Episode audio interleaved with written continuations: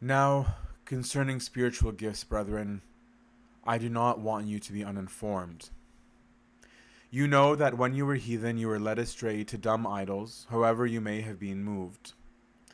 Therefore, I want you to understand that no one speaking by the Spirit of God ever says, Jesus be cursed. And no one can say Jesus is Lord except by the Holy Spirit. Now there are varieties of gifts, but the same Spirit. And there are varieties of service, but the same Lord. And there are varieties of working, but it is the same God who inspires them all in every one. To each is given the manifestation of the Spirit for the common good.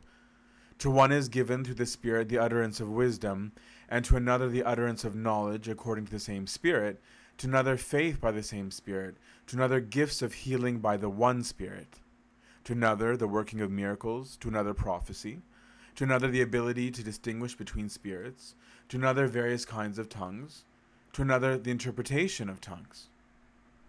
All these are inspired by one and the same Spirit who apportions to each one individually as he wills.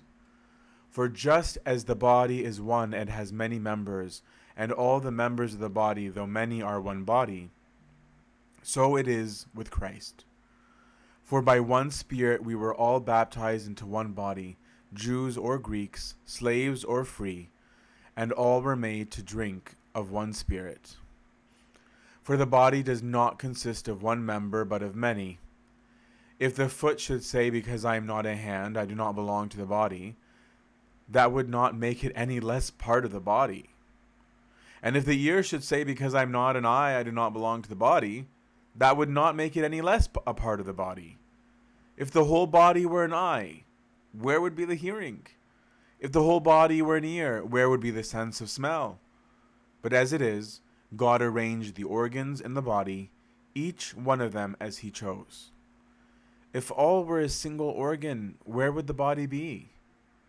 As it is, there are many parts, yet one body. The eye cannot say to the hand, I have no need of you nor again the head to the feet, I have no need of you.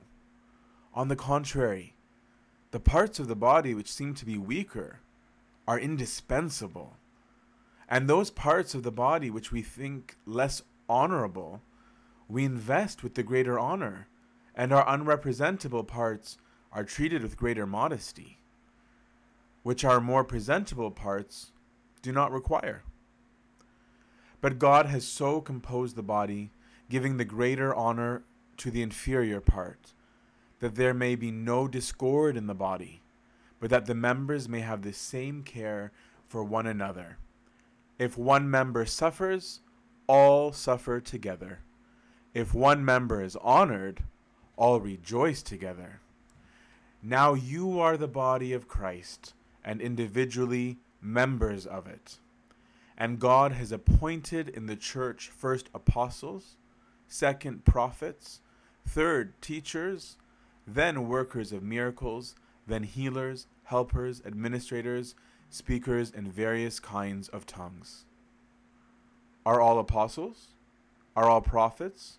Are all teachers? Do all work miracles? Do all possess gifts of healing? Do all speak with tongues? Do all interpret? But earnestly desire the higher gifts and I will show you a still more excellent way.